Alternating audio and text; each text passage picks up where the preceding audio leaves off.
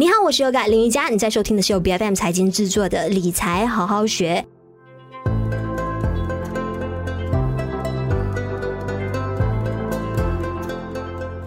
其实投资大宗商品该怎么样去做到呢？方式有好几种啊，很多人呢更加喜欢的是呃直接收藏金条或者是购买金饰。那么交易商品的期货合约呢，在一般人看来是属于高手哦，才比较适合操作的一个方式。那么有一些朋友就觉得说，如果想要直接投资大宗商品，那不如直接买入生产大宗商品的公司股票，感觉这一个做法呢也是更加稳妥一些的。那今天我们的节目上呢就。一起来探索一下，到底有哪一些渠道呢？可以直接帮助我们啊，通过大宗商品来完善我们自己的投资组合。有哪些更加精明的方式呢？是让你就是可以降低风险，甚至可以直接呢撬动其他的啊有能力的那些基金经理的经验啊，包括他们的这一个能力呢，来帮助你获利的。那今天在我们节目上呢，我们邀请到的就有辉利资本的管理执行董事有 Alfred 骆家威来到我们节目上。你好。嗨，你好，Yoga，你好，大家好。是大宗商品这个课题真的是非常的火热，因为这段时间危机四伏，从一开始呃俄乌战争爆发，还有到现在呢，就是经济前景这么的不乐观，大家总是在炒作衰退的这个课题，所以我们看到说呢，这个呃金价的在今年。哇，可以说是一起颓势。去年的时候直接跌到谷底，但是来到今年呢，大家可能想都没有想到的时候，会一举突破了两千美元一盎司。究竟是什么样的因素来决定的？那我们可以先请 Alfred 来给我们讲解一下，其实推动大宗商品价格起落的因素是有哪一些？我们该怎么样去判断这个市场的一个走势？先给大家一个呃观念哈，其实大宗商品市场不是仅仅包括石油和黄金。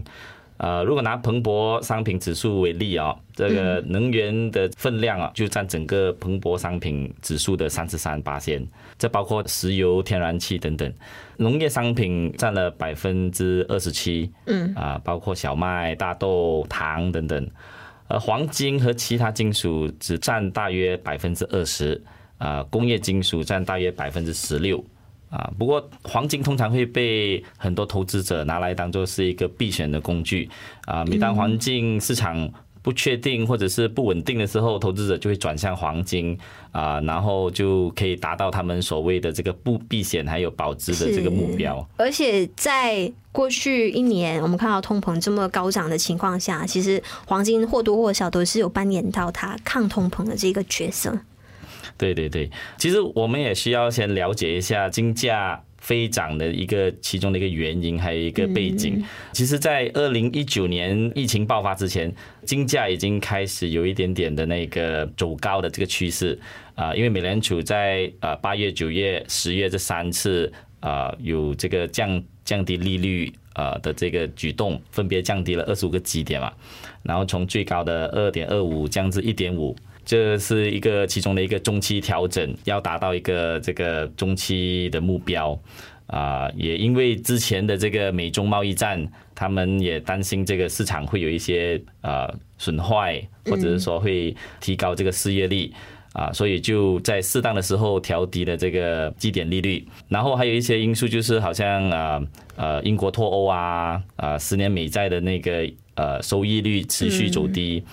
这些因素都导致了那个黄金的价格开始走高。之后呢，二零二零年当然就是进入新冠病毒呃的时代了啊啊，袭击了全球，然后我们的经济也陷入了衰退啊，各国也实施了封锁啊，这种情况之下，经济活动就显著的下降，各国也实施了各种的那个措施来封关锁国。这个情况之下，会呃推进这个金价的这个走势。啊，人们也开始在这个不稳定的市场之下啊，选择了黄金。啊，这个时候我们的金价已经突破了两千美元以上。啊，这个是第一次在这个五年以内突破两千美元。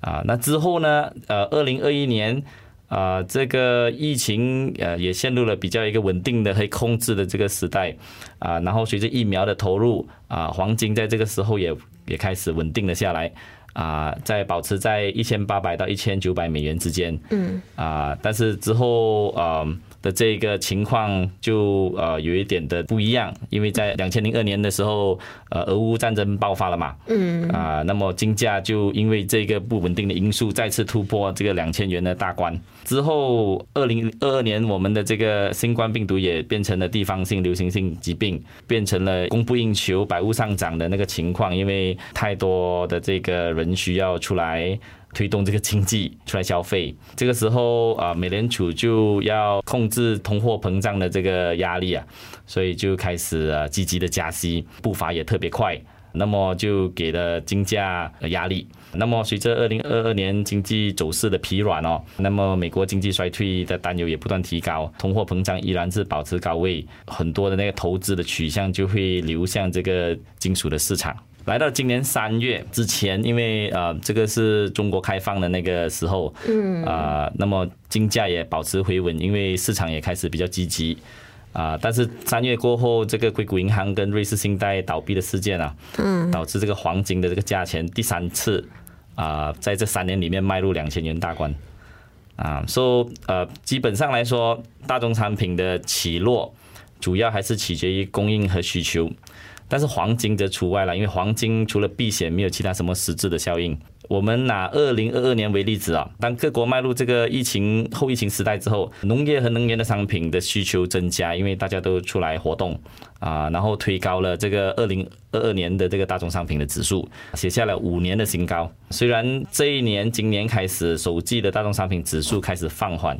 啊，但是市场的不稳定还有呃。俄乌战争的这个持续性啊，也有可能带来正面的影响，会让这个大宗商品会有一些不同的波动。当然，我们也不希望看到一些自然灾害的的的发生啊，但是这些情况也会影响大宗商品的走势。嗯嗯啊，最直接影响的就是呃农业商品啦，因为天气不好，或者是说一些天灾的事件。啊，会导致的那个收成会影响，然后还有这些贸易逆差、货币贬值啊，这些等等的不良因素也会导致大家对投资市场的这个担忧啊，从而选项这个呃黄金避险的这个策略。是，所以听你这么说呢，纵观这么多年以来呢，其实呃，如果说什么因素决定黄金上涨？通常都是伴随着黑天鹅事件，都是有不好的事情发生啊。对，所以这个通常都是非常难以预测的，我们就不知道说到底什么时候黄金会有更好的一个表现。对对，啊，那如果你说只以黄金为准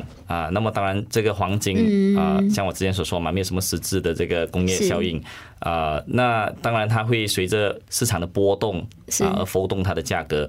但是如果你看这个大环境来说，就说整个大商产品的这个大宗商品的这个。角度来看，呃，那么这不只只是一个黄金的这个呃存在，还有其他的那些，大家也可以将目光转向其他的呃类别的这些大宗商品。对对对，嗯，其实大宗商品在大家的眼里看来呢，就总是觉得哇，高风险。而且很难去投资，因为你无法预判说究竟那个涨势是如何啊，甚至大家总觉得说这一个是被造市商严重操纵价格的一个商品，所以呢，大家就是觉得说投资大宗商品期货呢，诶，我们了解的是只能够做单一的一个方向，你不是呃看涨就是看跌，那散户们呢最终。呃，都只是落得一个命运，就是被大鳄收割。那你认为说，其实期货交易是不是值得普通散户啊自主去参与投资的？那在你看来呢，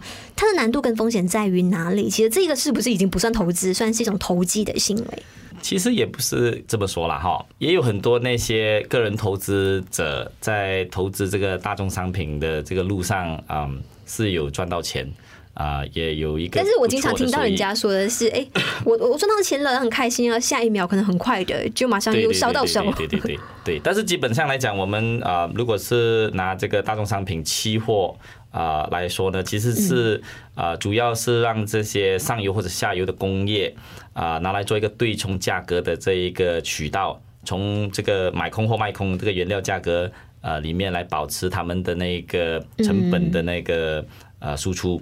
呃，但是如果是说，好像呃，散户啊，或者是说个人啊，呃，要想要从从这个大宗商品上面获利啊，呃，需要一定的知识，还有一些稳定、比较稳定的心理啊啊，如果你问我，我会说任何一个一种投资。啊，不管是大宗商品、期货、股票、金呃基金、债券，甚至是货币市场基金，都需要个依据个人的这个保呃风险评估，嗯啊来判断本身的这个风险承受度。再来就是你的投资目标，还有你的呃目的，还有你的期限。啊，往往很多人投资失利的原因，是因为做的不够仔细，呃，你自己的这个风险评估。啊，或者是只是听信外面的谣言，其实投资者需要很强大的这个稳定的心理，还有一个耐心啊，才能看得更透彻，从中去达到你的投资目标啊，而不是盲目的就是跟风，然后跟消息。然后最重要就是你，你也不要太过抱着一种呃套利或者投机的心态啊，去赚快钱是啊，去投资啊大宗商品。有些人就会失去了理智，因为赚了钱你不知道要怎么样嘛，或者说，哎，他赚了钱你就更加的那个啊，想要赚更多啊，没有做足功课，那么当然结果是可想而知啦。大宗商品其实是以，I mean，呃，期货大宗商品期货其实是以杠杆原理来投资嘛，啊，如果说 A 先生他有本钱十万块，啊，利用杠杆十万块，那么风险就会很大。啊，因为通常期货杠杆可能是呃至少几倍或者是超过十倍的那个呃杠杆原理啊。那么如果你有这样子的这一个杠杆的这个风险啊，那么如果呃这个走势一旦是走反方向，那么 A 先生很快就遭遇这个追加保证金的这个通知，就是所谓的 margin call。嗯。啊，那如果呃 A 先生本身没有那个本钱再去追加的话，那么那十万块就可能就亏亏掉了。是。反而你看，如果是 B 先生，他拥有十万块，他只用一万块来杠杆，好，那么他会有更好的空间，或者是说能力去承担一个风险啊。那么其实他也不需要去太过担心他的那个投资的这个呃指向啦啊，因为呃长远的来讲说呃，you know 市场就是有上也有下的嘛，啊，那么你可以从中啊获得一些不一样的这个呃目的目标是呀。虽然说呢难度相对高，但是总是会让散户觉得说，哎，这个波动这么的大，如果没有去参与的话呢，没有去分得一杯羹，就哎有一点浪费。那对于投资新手来说，如果自己本身不懂得看市场，OK，他自己又没有十足的把握跟信心去做出正确的一个投资决策的话，其实你更建议他们应该以什么样的一个形式或者是渠道去直接参与大宗商品的投资？当然，当然，嗯，呃，如果由我们来就是给这个建议的话，哈，当然是投资者需要去找一个适合自己的这个职业理财顾问，来帮自己了解什么样的情况、什么样的产品比较适合自己的这个啊投资目标或者是风险，又或者当然可以找专业的基金经理啦，像啊辉立资本管理一样啊，我们可以按照你的这个风险承受度来帮你处理你的投资方向。当然也不只是大宗商品，我们有不同的这个投资产品，从高风险高回酬到低风险稳定回酬，嗯，一定有一样适合你。所以我们有这个独特的这个投资策略和结构性的这个呃策略来化解大宗商品的风险，啊，从而获得这个大宗商品的走势的这个呃呃盈利。关于这个结构性大宗商品投资的详情啊，那么大家可以联络我们的客服。和相关的基金经理，所以我们会可以给更多的情况了解。是，那你刚才就是提到说，你们汇利资本管理旗下的这一个产品，其实是散户可以直接参与的吗？它是以短线还是长线为一个投资目标的？呃，由于结构产品的复杂性和风险，这样的产品比较适合证监局呃列出的合格投资者条件以下的投资者。当然，这个产品开放给。啊，任何个人投资者，呃，期限是在五年内，但是我们没有一定的这个绑定期限啊。当然啊，如果是说呃，投资者需要提早呃离场啊，只需付一些离场费啊，那么我们就可以将这个投资的这个额度，当时的这个额度啊，兑现给我们的提前的兑现跟分配。对对对。嗯嗯，但是它的这个特色跟优势在于哪里呢？就是它能够直接让大家直接 tap into 一篮子的这个大众商品吗？还是包括的只是一些特定的细分的商品？其实，其实，呃，像我在最早的开始的时候就有说到啊，大众商品其实是有很多不同的类型，最基本的这个大概有二十几种以上。嗯。啊，我们会依照这个客户的这个风险指数啊，来帮客户这个有条件或者是有一个呃系统性的啊投资在这个呃这个这个呃结构性产品上面。啊，那么会包含所有不同的这个大宗商品，啊，那么呃，我们是呃，就是跟着这个彭博呃大宗商品指数的这个呃策略，这个指数有追踪跟涵盖的这一些商品也有被纳入在内。呃，其实我们也是只是就是呃，从这个指数里面呃拿到一个从中的不同的这个获利。嗯啊，不是直接投入在这个大宗商品里面，只是在这个指数的这个走势，嗯啊，来完成这个投资的这个目的。是，那必须是大宗商品一直价格在涨，才能够从中获利得到收益嘛？呃，也不一定，因为大宗商品的这些所有的那些投资的这些项目，也不一定完全他们的涨势是一定要上涨。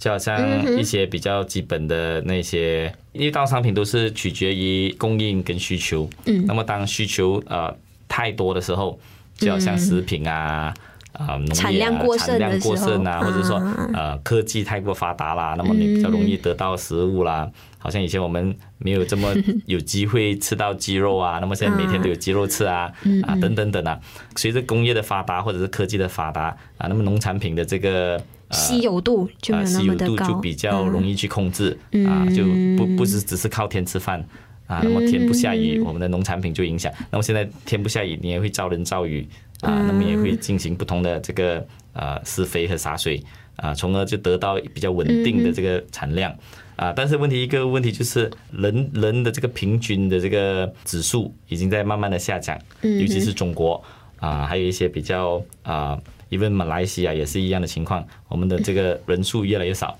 那么你就有一个比较多呃供应的这个资源短缺的问题还比较受控。对对对，那么这个情况来讲，可能那个价钱就会啊慢慢的下调。那么这个下调的情况之下，也不单只是会呃影响到指数的这个走向。嗯啊，指数是其实不是只是看你的产品上涨而走向高峰，还是会看。不同的需求在之后的这个需求之后，然后来决定你的整个走势，还有你的这个指数的这个上涨啊。那么就是说，好，比如讲说你的黄金上涨啊，你的石油上涨啊，但是你的呃呃农业产品下降啊啊，基本上它不是一个呃 neutral sum 的这个呃零化的这一个情况，它可能是三样东西都是有一个啊不同的指标，就是说，哎，我觉得这些产品会上涨。就是这个市场来决定这个东西会上涨，那么上涨的话，我的指数就会上涨；那么下降的话，我也是指数还是一样会上涨。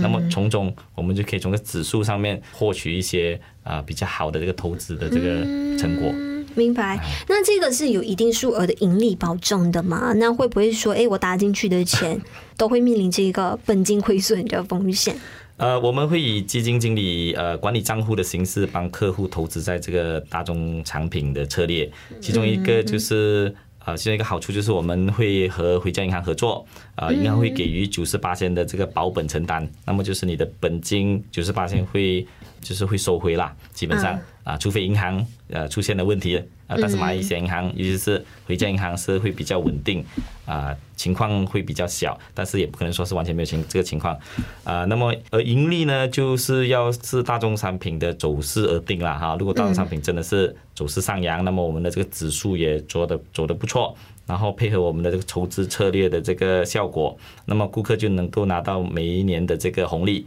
啊，但是这个不会有保证。啊，它基本上 based on 这个 backtesting 的 result，就是我们之前的那些呃成果啊，效果都是不错的。是，你们为什么会想要推出这一个大众商品的结构性产品？是看中市场上有哪些痛点？是不是了解到，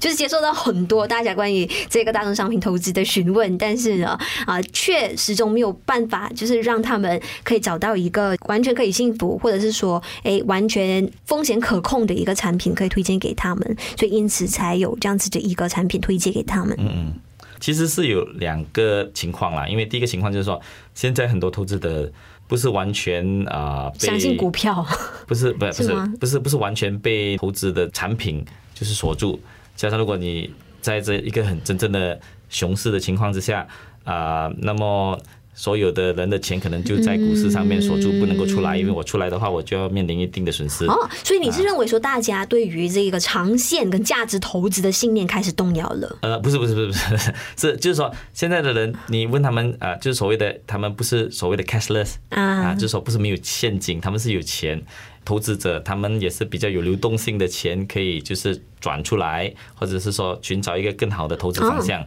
OK，因为。就像就像讲，如果是在大大大熊市的情况之下，大家的现金都被套牢住了嘛，在股票啊，在基金啊，或者是在产业啊，你根本都没有那个呃呃变现的能力啊，不然的话你就要折现，你要呃面临一定程度的这个损失，还有一定的折扣。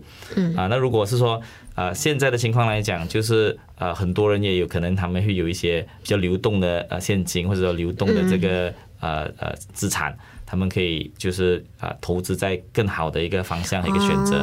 啊。那这这样的情况来讲，可能你我们是说像像我们基金经理啊，或者是说啊理财呃制造这个呃财务规划师啊，他们呃要要给顾客一个比较啊完善的这个组合投资，就可能啊需要这一方面的这个配合啊，因为可能顾客就觉得哎，顾客会可能不同的这个角度，一些顾客会觉得哎，市场会。啊呃，持续回稳，因为中国市场开放啊，是一个很利好的这个消息啊。有一些顾客就会有另外一个取向的这个看法，就是说哦，这个市场啊很不稳定，因为美国有很多啊不利的因素，然后再加上中国也没有看到什么预期的成长，可能大熊市就会来了。嗯啊，那么在这个情况之下，很多的这个投资者可能会失去了一个方向。那么我们其实也觉得，哎。那么我们在这个时候啊推出这样的产品，也可以给顾客另外一个替代的选择，嗯啊，他们就可以有一个更好的这个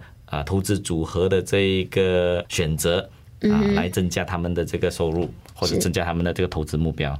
对。那你作为这个产品啊，今天我们的发言人啊，你你会建议大家是怎么样去建立一个健康又合理的投资组合？就大家可能这个时候大熊市也不好一股脑热的，就是将自己的资金资本完全压注在这个股票上。那你认为说该怎么样为自己的投资组合进行更加啊多元化的一个投资？呃，当然从基金经理的角度，客户需要有更多的这个投资组合来承担风险，还有利用不同的。产品的走势啊，来达到这个投资的目标和目的。那当然，目标跟目的是有点不一样啦。你的目的就是说，哎，我要有一个很好的退休计划啊。那么可能目标就是说，哎，我要在一个时间里面，我要有一个更大的这个目标，就是可能我要有一个比较好的房子来退休，或者说一个比较好的一个财务自由的这个方向。来用你的现金达到你的这个财务的这个自由的程度，嗯嗯。啊，那么其中一个呃选择就是可能是大宗商品。啊，他们可能是一个很好的一个替代方案，像我之前所说，承担这个风险。啊，也有可能是说在这个不完整的这个啊情况之下，或者是说一些不利好的这个环境之下，啊，大众商品也会有一定的获利。啊，如果是说发生一些无法预估的事情啊，像是战争啊、天灾啊，啊，导致大熊市啊，大宗商品也可能会在这种情况下啊，有一个供应的或者需求的这个呃呃呃这个情况，呃从中获利。很好的这个呃 example 就是呃例子啊，就是好像是石油嘛，那如果如果石油啊输出国 OPEC 啊就是减产啊，基本上啊就会有一个很好的推势。啊，推高了这个油价啊，那么这个都是属于呃供应跟这个需求的这个配合还有调整啊。那么顾客的投资组合里一定要有一个有一定程度的这个大宗商品，就可以减低不稳定性的风险啊，从而达到一个比较容易或者完善啊具备的这个呃投资的方向。啊，这个就是我们啊给予一个选择性的这个呃呃产品，让顾客会有一个更好的一个投资的这个方向。啊，还有就是说，有很多的那些顾客是说，可能他们会比较啊趋向于呃大风险啊，就是要赚多钱，然后可以承担很高的风险。但是在一些不同的目标的情况下，可能风险度都需要呃承担，或者说分担。好，比如说，哎，我有一个一一个一百万的这个资金，那么我要呃，可能我说，哎，我可以承担风险，我不怕，我可以安稳的睡觉。但是呃，其中你可能会觉得，哎，我有五十万是要拿来做退休的，那么这退休的这个五十万就可能在承担风险的这个呃分量上需要有一定的这个保值，或者是说啊，让你的那个风险风险可以在可以控制的情况下啊减少。那么当然，这个产品你也是比较有信心，因为可能你有一部分的钱也是直接投资在这个大宗商品期货。啊，那么但是这一方面你也可以从中获得一些比较稳定的这个收入，但是风险也不高，最起码我们也给了一个啊保本的这个安排啊，那么这个安排来讲就会比较有一个稳定性，起码你的那个风险的那个部分可能到最后失利了，但是你的退休的影响不会受到任何的那个风险的呃环境而减少。是是，因为现在呢，大家是真的是面临非常大的一个不确定性，尤其是呢，哎。破产事件还是崩盘事件呢？分分钟都会爆发的。那大家呢，也在这个茫茫的股海之中，想要抓住一块浮木，是看说，呃，如何在逆趋势当中，也可以呢，啊，趁着避险情绪高昂的时候，从中获利，或者是从啊其他波动性、交易量比较大的产品当中呢，诶，找到有利可图的一个机会。那今天呢，给我们带来分享的呢，就有辉利资本管理执行董事有 Alfred 骆家维，他给我们分享了好多。好多哎，如何透过精明投资的一个方式来完善自己的投资组合？非常感谢你，Alfred。哎，谢谢谢谢大家，